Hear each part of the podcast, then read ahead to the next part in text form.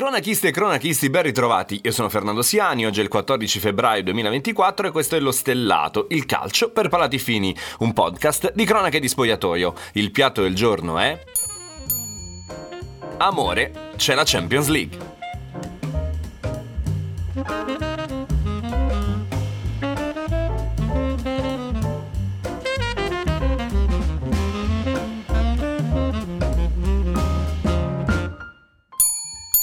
Il 14 febbraio è da anni il giorno di maggior conflitto per le coppie. Ma come? La festa degli innamorati, si celebra l'amore, regali, fiori, soprattutto si esce fuori a cena.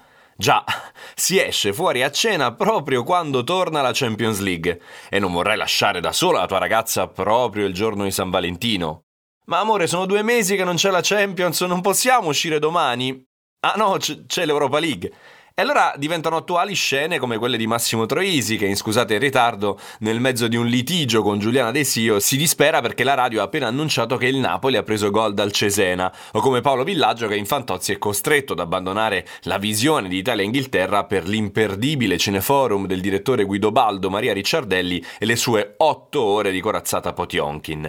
Grandissima solidarietà soprattutto ai tifosi laziali che stasera dovranno rinunciare alla visione della sfida con il Bayern Monaco. L'Olimpico però sarà praticamente tutto esaurito, quindi più di qualcuno è riuscito nell'impresa di convincere la propria ragazza che non c'è posto più speciale dello stadio per festeggiare.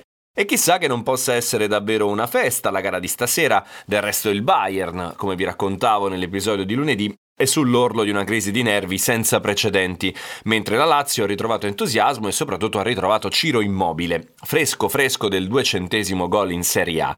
Sarri però ci ha tenuto a ricordare che le difficoltà che le grandi squadre europee possono avere in campionato sono una trappola per chi dovrà poi affrontarle in Champions, portando sul tavolo l'esempio concreto del suo Napoli 16-17, che agli ottavi affrontava un Real Madrid reduce da una sconfitta e un pareggio in Liga, una situazione che diede a Sarri l'illusione di poter affrontare una squadra scarica, ma poi i Blancos si imposero per 3-1, ribaltando il gol iniziale di Insigne. Anche se, diciamoci la verità, chi è il pazzo che sottovaluterebbe una squadra con Kane, Sané, Kimmich e Neuer? Comunque, vi do una notizia che estenderà il dramma fidanzata Champions League non solo ai tifosi laziali, ma a sorpresa anche e soprattutto a quelli di Atalanta, Bologna, Fiorentina, Roma, Napoli e addirittura Torino. Sì, proprio voi che pensavate per una volta di poter lasciare spenti gli schermi dei vostri smartphone o delle vostre tv.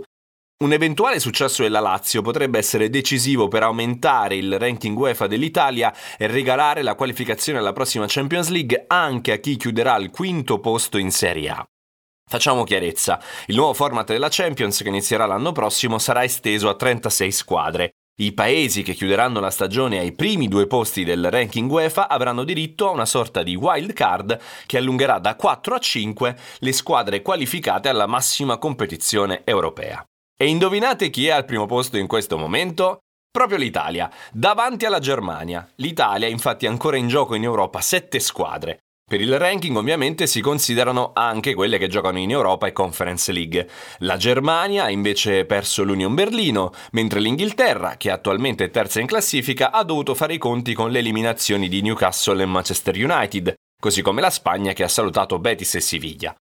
Tutto ovviamente può cambiare adesso, il ranking è destinato a modificarsi in base a chi porterà più squadre avanti nel percorso. E quello di stasera è già uno scontro diretto tra Italia e Germania, mentre la Spagna ha già guadagnato punti e accorciato proprio sui tedeschi con la vittoria del Real sull'Ipsia. Il quinto posto in Champions League regalerebbe dei guadagni del tutto insperati e più ricchi che mai, la nuova formula prevede infatti un bonus qualificazione di 20 milioni di euro, ai quali poi ovviamente andranno sommati tutti quelli accessori derivanti dallo stadio, dal merchandising e dai diritti TV.